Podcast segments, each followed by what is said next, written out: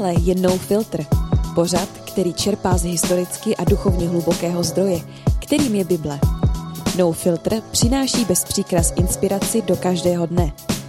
Pořadem vás provází Milan Michalko, pastor City Church CZ. Tak zdravíme všechny posluchače No Filtru. Mám tady milého hosta v talk show, kterým je, dneska už snad můžu i zase říct, opět Petr Hušť. Nazdar Petře. Zdravím taky všechny posluchače No Filtru. No, výborně, díky moc za, za tvůj čas, za to, že jsi přijal teda už eh, vlastně třetí pozvání v sérii. A to je eh, velká věc, protože eh, já nevím přesně, jestli všichni posluchači vědí, ale my jsme vlastně, když jsme skončili vlastně druhé téma, které jsme měli před nějakým časem spolu, tak jsme říkali, pokud posluchači budou mít zájem o pokračování, tak musí napsat. Jo?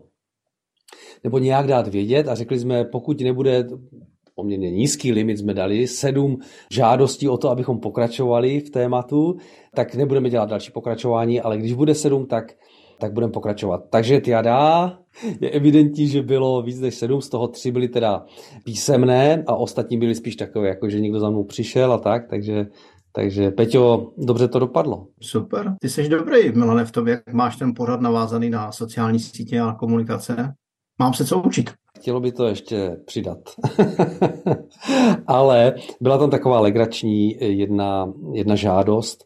Jedna žena říkala, že ten předešlý díl poslouchala ve vaně a že teda hlasuje pro to, aby si byl dalším, pořad, dalším, jako v dalším pořadu zase, tak uh, říkám si, kam všude se jako s doufiltrem dostanem, jo? Jo, jo, to si mi říkala, já jsem říkal, jako jestli jsme schopni s dobrou zprávou o Pánu Bohu se dostat až k lidem do vany, tak uh, musíme natočit určitě třetí díl. Ve vaně se dějí někdy jako zásadní věci, Milane, protože já když jsem hledal název pro pořad Klika, který dělám už pět let, uh, dělal jsem 260 dílů, mám za sebou, tak měl vzniknout ten pořad a rádio navrhovalo něco, ať se to jmenuje jako křesťanství prakticky, což jako obsah mi přišel dobrý, název mi přišel děsivý a já jsem stále hledal, jako viděl jsem, o čem, o čem to má být, jak vlastně eh, věci, které pán Bůh nám dává, jak je uchopit jako prakticky. A stále jsem neviděl ten název. Měl jsem 14 dní, týden, 3 dny, pak den. Pak jsem měl poslední hodinu, kdy jsem ten pořád měl dodat a neměl jsem ten název. A ležel jsem ve vaně a jsem si říkal, wow, já mám 60 minut na dodání názvu nového pořadu a teď jsem se v té vaně podíval na dveře a vidím kliku. A si říkám, jo, klika to je místo, kde uchopíme a otevřeme a tak ve vaně vznikají někdy dobré, dobré věci. Jo, to určitě. A já si říkám, eh, to by taky mohlo být výzva jako pro posluchače. Pokud nás třeba posloucháte ještě na jiném místě, které stojí za zmínku, třeba záchod. já bych řekl, vyhráváte nějaký dárek, jo, a teďka nemám zrovna žádný uh, jako poruce, jo, ale, ale hele, záchod, nebo fakt nějaká úplně taková jako místo, které je na střeše třeba, nebo ve sklepě, tak budete po zásluze odměnění. Když mi napíšete na no zavináč radio7.cz, tak něco prostě vymyslíme, vykutíme, a, ale zajímalo by mě, kde nás všude eh, jako lidi poslouchají. Ale to není obsahem samozřejmě našeho, našeho pořadu.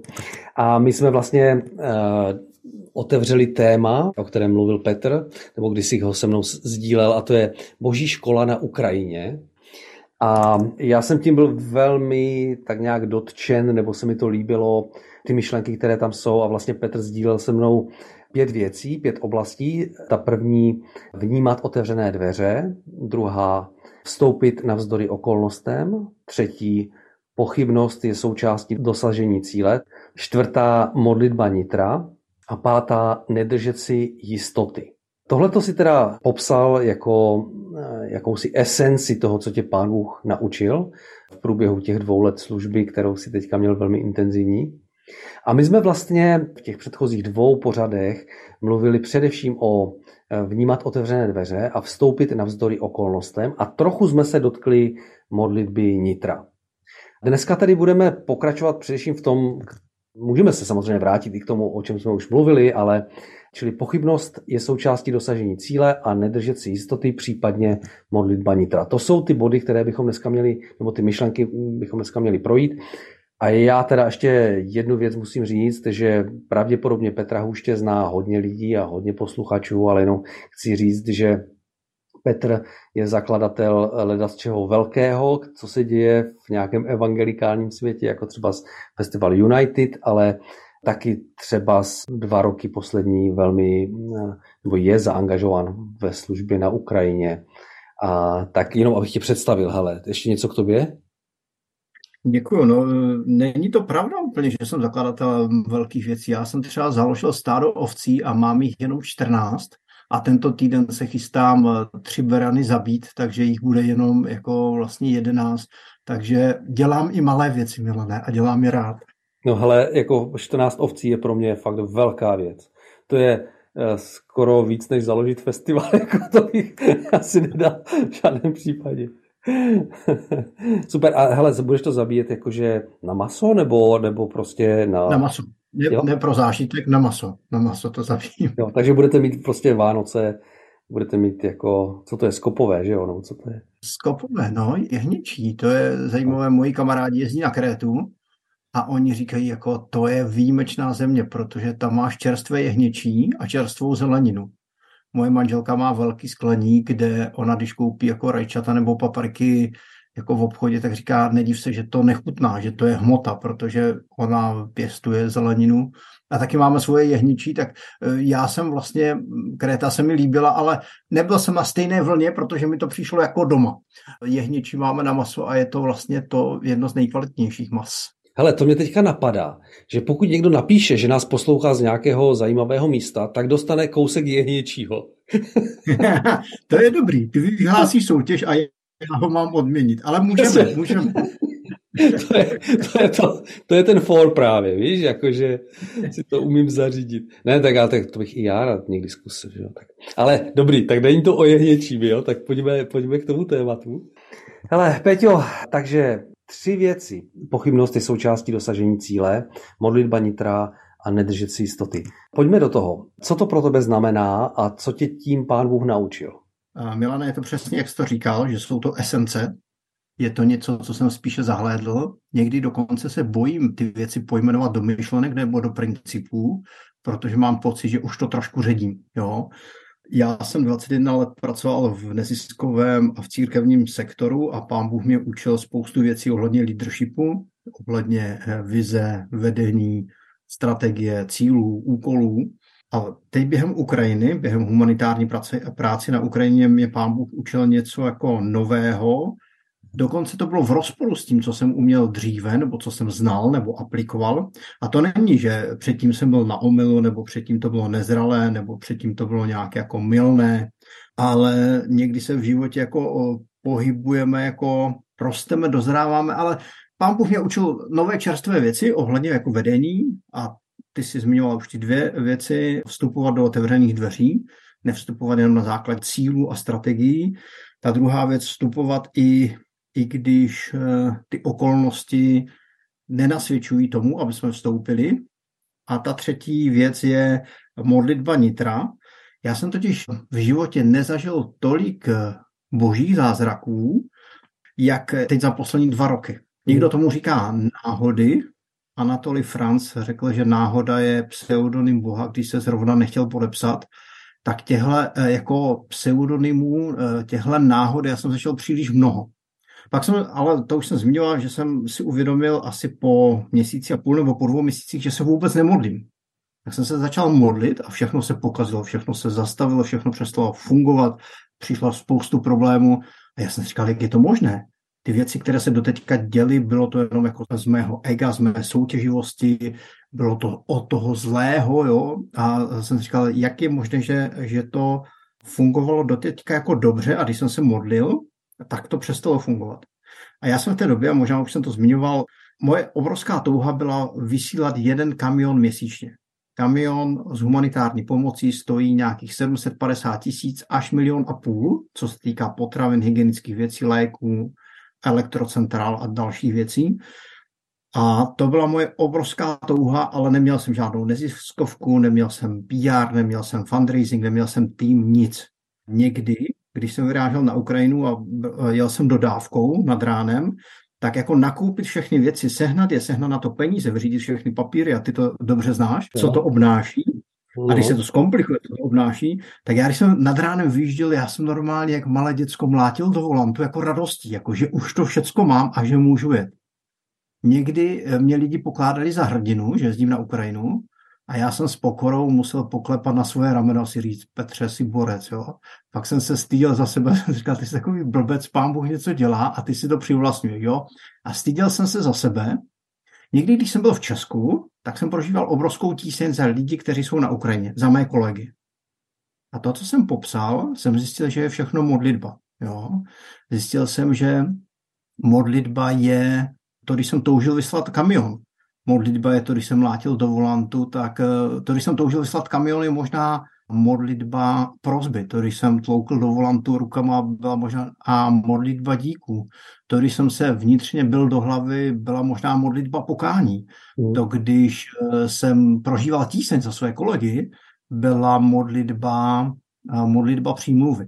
A to, co já jsem po těch dvou měsících udělal, možná nebyly ve skutečnosti modlitby, ale jenom nějaké racionální pojmenování myšlenek, ale Pán Bůh mě učí, že modlitba je něco, co probíhá uvnitř člověka. To neznamená, že každý, kdo má nějakou touhu, nebo se stydí, nebo prožívá tíseň, že to je modlitba, ale v momentě, kdy věříme, že nejsme středobodem vesmíru, že je nikdo nad náma, tak vlastně to bylo pro mě nové, že modlitba nemusí být něco jenom racionálního, ale může být něco, co probíhá jako uvnitř. Dokonce to je princip, že vlastně s Bohem se potkáváme uvnitř, jo? že pán Bůh říká, že, že, že jsme jeho chrámem, jo? že vevnitř se potkáváme. Jo, jo. No a já si myslím, že vlastně to je taky odpověď na ten verš bez přestání se modlete, že jo?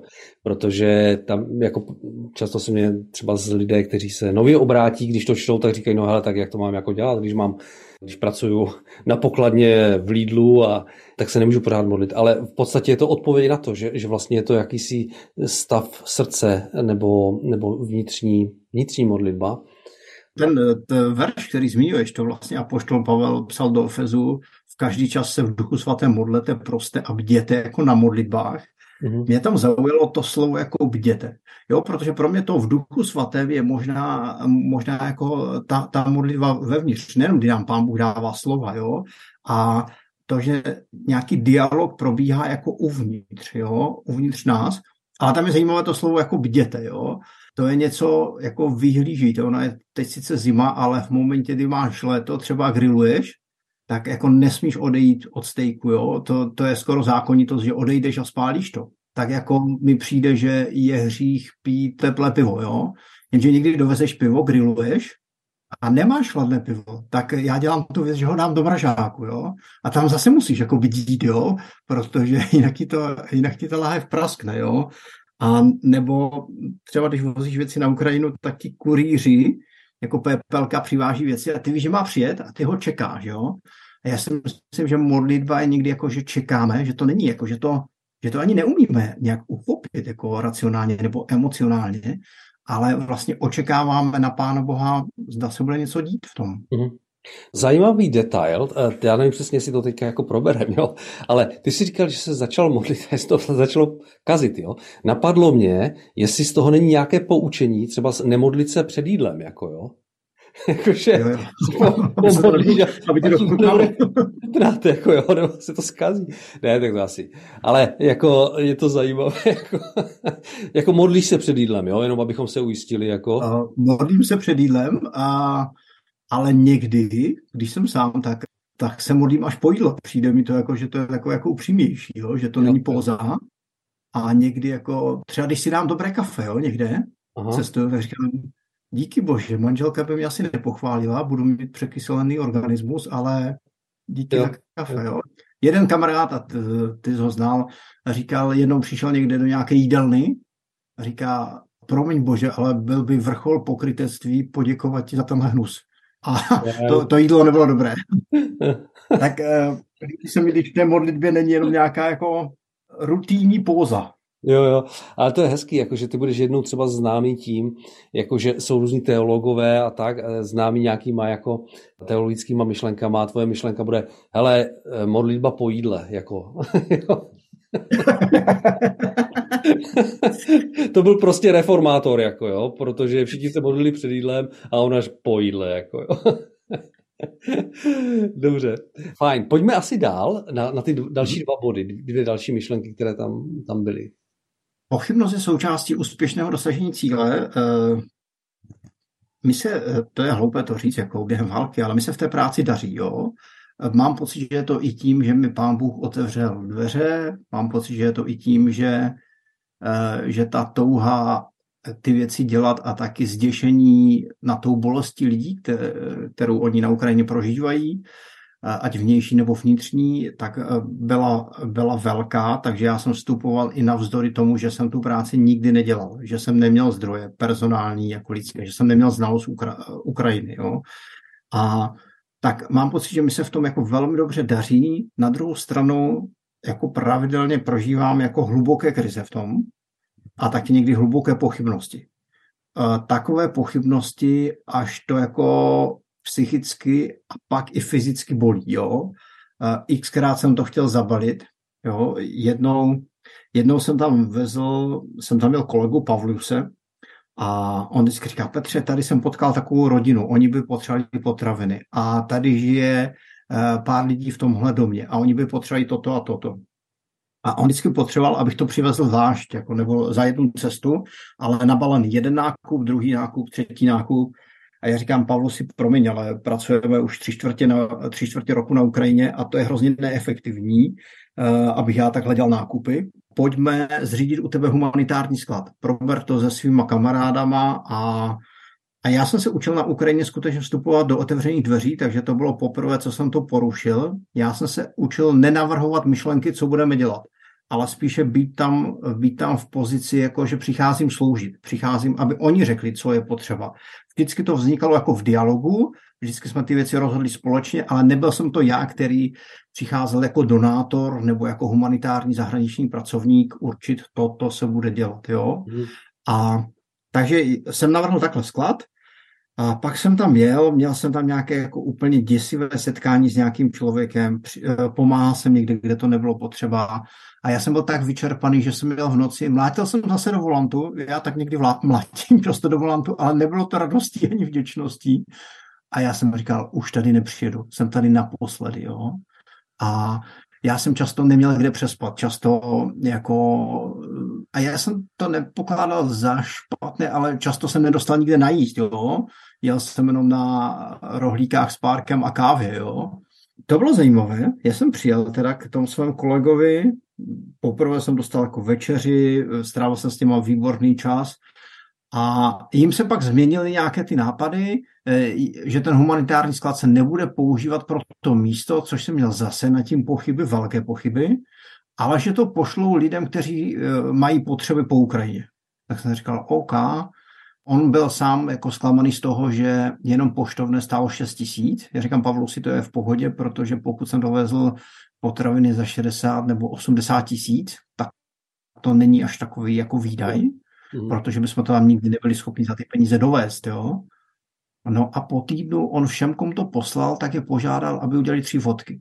Aby udělali fotky, fotku toho, co jim došlo, že jim to došlo, fotku sebe jako rodiny, kde skoro nikdy tam nebyl muž, jo, jo protože ti byli ve válce, a fotku jejich domů. A to já jsem neviděl, jaký je klíč posílání těch balíčků a všichni měli rozstřelený dům raketou. Hmm. A já jsem jako byl úplně opařený, já jsem si říkal, jestli tohle můžeme dělat, jestli se na tomhle můžu podílet, tak pro mě je to obrovská čest, že můžu li- eh, takovým lidem, takto postiženým, hmm. pomáhat takhle rychle. Ale často to není jako takhle jako růžové, zalité sluníčkem. Často eh, je to, je to kombinace jako velkých zápasů a pochybností. Mi se hrozně líbí, co vlastně uh, říkal apoštol Tomáš, to je eh, v Janovi zapsané 2025. Ostatní mu řekli, viděli jsme pána, odpověděli jim, dokud neuvidím na jeho rukou stopy po hřebech a dokud nevložím do nich svůj prst a svou ruku do rány v jeho boku, neuvěří. Mhm. My Tomášovi říkáme nevěřící Tomáš. Tomáš zažil Ježíše Krista. On zažil jeho výroky, jeho přítomnost, jeho, jeho charakter, jeho jako mocné činy, zázraky, ale vlastně nechtěl žít z předešlé zkušenosti. Chtěl mít, jako když mu všichni něco říkali, tak on říkal, já chci mít svoji vlastní zkušenost. A tak jako v osobní víře ve vztahu s Bohem nemůžeme žít ze zprostředkované víry, že potřebujeme jako vlastní zkušenost, tak si myslím, že, že pochybnost nás může v životě úplně jako vyřadit, jo, že rezignujeme, zahořkneme, vzdáme to, a nebo nás může vést k tomu, jako že nás mobilizuje, že my se přesvědčíme, hledáme novou cestu, najdeme nové zdroje, najdeme jako novou zkušenost. A tak pro mě to bylo, tohle byl třeba těžký bod, protože mi se na Ukrajině v té práci daří a někdy prožívám taky jako pochybnosti nad tím, jestli to má smysl, jestli to funguje, jestli pomáhám tam, kde je to potřeba, jestli to není jenom z nějakého mého jako eh, z nějaké mé potřeby se zavděčit nebo být oceněný. Je to někdy těžký proces. Jo, ale určitě zajímavá, zajímavý princip, že prostě pochybnost je součást toho, toho díla, toho procesu. Myslím, že se mnoha lidem jako uh, v podstatě uleví i tady tím, tím, že se to verbalizuje, nebo součást dosažení cíle, protože zrovna dneska jsem mluvil s jednou mladou paní, která je neuvěřitelná ve službě a prostě ta, ta, to bylo celé jako o pochybnosti, o o pochybnosti o tom, jestli vůbec je jako hodná jako té služby, jestli je vůbec jako dobrá v tom všem, jako jak se stará o rodinu při tom všem, jako, jako šílené jako věci a přitom je to skvělý jako služebník, jo? ale vědět, že to je součást toho, no, někdy to není moc pozbuzující, že jo, to je prostě, to přináší strašný tlaky, jako. No. No pozbuzující je, když to přiznáme, protože někdy, když povídáme ty svědectví o tom, co, nebo říkáme o tom, co se podařilo, nebo říkáme, jak pán Bůh jednal, a nepřiznáme o tom, že ten zápas někdy jako bolí, bolí psychicky, bolí až mm. jako ta psychika je tak silná, že tě to bolí až fyzicky, jo? že si zoufali úplně, tak eh, vlastně lidi mají pocit, že někdo to má zalité sluníčkem a oni to mají jako drsné. Mm. Ale často to máme všichni drsné. Mm. Super, pojďme na ten poslední bod, to znamená nedržet si jistoty. Máme posledních pár minut na to, to prolítnout, ale to je rozhodně zajímavý bod, jako jo, takže hele, to mě zajímá. Já jsem si nedělal nějakou biblickou studii, ale vždycky mi tam rezonoval nějaký jako biblický text a to bylo, jak, jak izraelský národ měl manu a, a vlastně měli ji pro daný den a oni se někdy snažili si ji nechat do dalšího dne a ona jim zčervivěla nebo nebo zapáchal, zhnila a, a Mojžíš se pak jako naštval, jo. A to je něco, co mě hlavně v tom prvním roce a půl pán Bůh učil, jako nejít na jistotu. Jo? Když už jsem se něco naučil, nezůstat jenom v tom, co jsem, co jsem se naučil, ale vstupovat i do věcí, které jsem neuměl. Nebo například, jako když jsem na, na něco měl balík peněz, tak jsem říkal, wow, já můžu použít jenom polovinu, a jako zodpovědně jako počkat a tyhle věci nepoužívat. Ale když bylo potřeba, tak mě pán Bůh učil jako nedrž si jistoty. Jo? Nedrž si jenom to, co už umíš, že se cítíš bezpečně, na co máš peníze, ale buď stále ochoten vstupovat do otevřených dveří. Já jsem jednou v Kijevě dostal nějaké ocenění od zástupců všech církví, včetně jako pravoslavné, a mi to předával biskup eh, letniční ukrajinské církve, a to ocenění pro mě nebylo tak cené, jako to, kdo mi to předával a on mi k tomu řekl nějaký proslov, napsal mi to písemně a byly to velmi silné slova, ale pro mě to mělo daleko větší váhu, když jsem zjistil, že pár měsíců předtím, během války, mu unesli syna. A Rusové mu ho do, on, uh, unesli do Ruska a oni mu dali jasnou nabídku řekli, jako biskup vyhláš pro církev, eh, protože on, on je eh, šéf Ukrajinské biblické společnosti a je biskupem, vyhláš, eh, že v referendu všichni křesťané budou v těch sporných místech hlasovat pro připojení k Rusku. A když to uděláš, my ti si navrátíme. Jednoduché jak facka. No a on to prohlášení nevydal. Což vlastně nevím, co já bych dělal v té situaci. Úplně šílená situace. A je to zvláštní a mě mrazilo, když to povídali, Jednou se stalo, že, že, v tom, eh, že v tom vězení v Rusku se otevřely dveře. Ten kluk vyšel na chodbu. Sešel jedno patro, druhé patro a stalo se, že byly odemčené i dveře jako vchodu. Nebyla to práce tajných služeb, jako ukrajinských. On se dostal do vedlejšího města, pak už ho někdo jako vyzvedl. Vlastně, když to popisují, tak to hrozně připomíná příběh, který známe z Bible. Mm-hmm. A to je, když Petr vyšel z vězení. A tak uh, mám pocit, že někdy, když si nedržíme jistoty, tak eh, se dějí věci, jo. Ale to neznamená, eh, na druhou stranu, co se týká financí nebo kapitálu, tak někdy já spořím věci, ale jako nepustím je, protože vím, že to na něco je potřeba, tak eh, není to princip, který bych uplatnil vždycky, jo. Jako je fajn i vytvářet si, jako že něco už znáš, něco už umíš, někde ta spolupráce je zajetá, funguje snadno a dobře, na něco máš našetřeno, ale jsou situace, kdy člověk potřebuje nejít jenom s jistotou. Mm-hmm. Super. Ale eh, zajímavé věci a vím, že když jsme se o tom trochu bavili, eh, tak si říkal, že za tou přišla nějaká vedoucí nějaké velké organizace a vlastně dala ti kdysi nějaké peníze a že vlastně uplatnila ten princip, jako řekla, prostě já si nedržím jistoty do dalšího, do další velké akce. To je velmi odvážné. Jo, obrovská akce pro 8 tisíc lidí a jim skončila jako největší konference v České republice a a oni sami jako musí fungovat, že já nevím, jestli polovinu musí najít přes sponzory, jo, a oni něco málo jim zbylo a oni nám to dali pro Festival United a já říkám, prosím tě, jak, jak, jako my jsme za to moc rádi, ale proč to děláš? A on říká, Bůh nás učí nedržet si jistoty. Uh-huh. Tam mi to možná poprvé brnklo tady tenhle princip. Uh-huh. Uh-huh. Peťo, já ti moc děkuju za eh, ochotu být po třetí teďka za sebou v No Filtru a plyne z toho, myslím, spoustu jako důležitých informací pro nás posluchače. Třeba z toho, že nemáme eh, kupovat auto po tobě, protože má rozvlácený volant určitě. to chudák, chudák auto teda, jako jo. Ty se, když, když chválíš pána, tak třískáš do volantu, když je zlé, třískáš do volantu. já se ho půjčuju, já se ho půjčuju od Royal Rangers. Takže, takže, takže výborně, takže jo. A tak moc děkuju. A ještě jednou chci říct, že si moc vážím toho, jednak našeho přátelství, ale toho, že vlastně mám pocit, že, že takové hluboké vnitřní DNA je podobné a to, že sloužíš lidem se soucitem. Já vidím eh, vlastně v té ukrajinské službě jeden z důležitých věcí prostě mít soucit s lidma. Jako Ježíš plakal nad městem a plakal nad lidma, tak eh, je to něco podobného, co mi velmi jako rezonuje a, a vím, že si požehnal a byl eh, svým způsobem zachráncem v určité slovom, slova smyslu pro tisíce, tisíce lidí. A tak já jsem moc rád za to. A děkuji taky za formulaci těch pět, pěti věcí, které jsou velmi cenné a, a věřím, že přinesou teďka ještě větší užitek skrze eh, posluchače.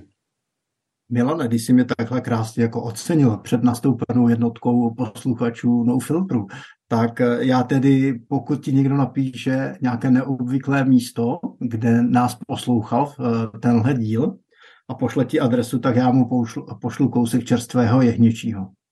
Vážně, takže tak jo. Vážně. Hele, tak eh, já si to jdu poslechnout na záchod a pošleš mi jehněčí, jako jo. Super. Ne, ne, ne, ne. Rodinní příslušníci jsou vždycky vyloučení ze všech ano. soutěží. A pracovníci rádia, že jo. Dobře, no. hele, to je výzva. Jestli se nikdo neozve, tak jako to bude. to bude škoda. Tak to s tím sám. Peťo, moc děkuju a přeju ti hodně božího požehnání a děkuji za to, že jsi byl s náma v No Filtru. Milí posluchači, mějte se moc hezky a uslyšíme se zase za týden. Mějte se pěkně.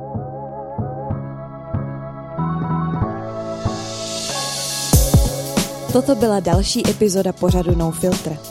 Věříme, že vám přinesla inspiraci. Další zdroje inspirace můžete najít na citychurch.cz. Za týden opět nashledanou.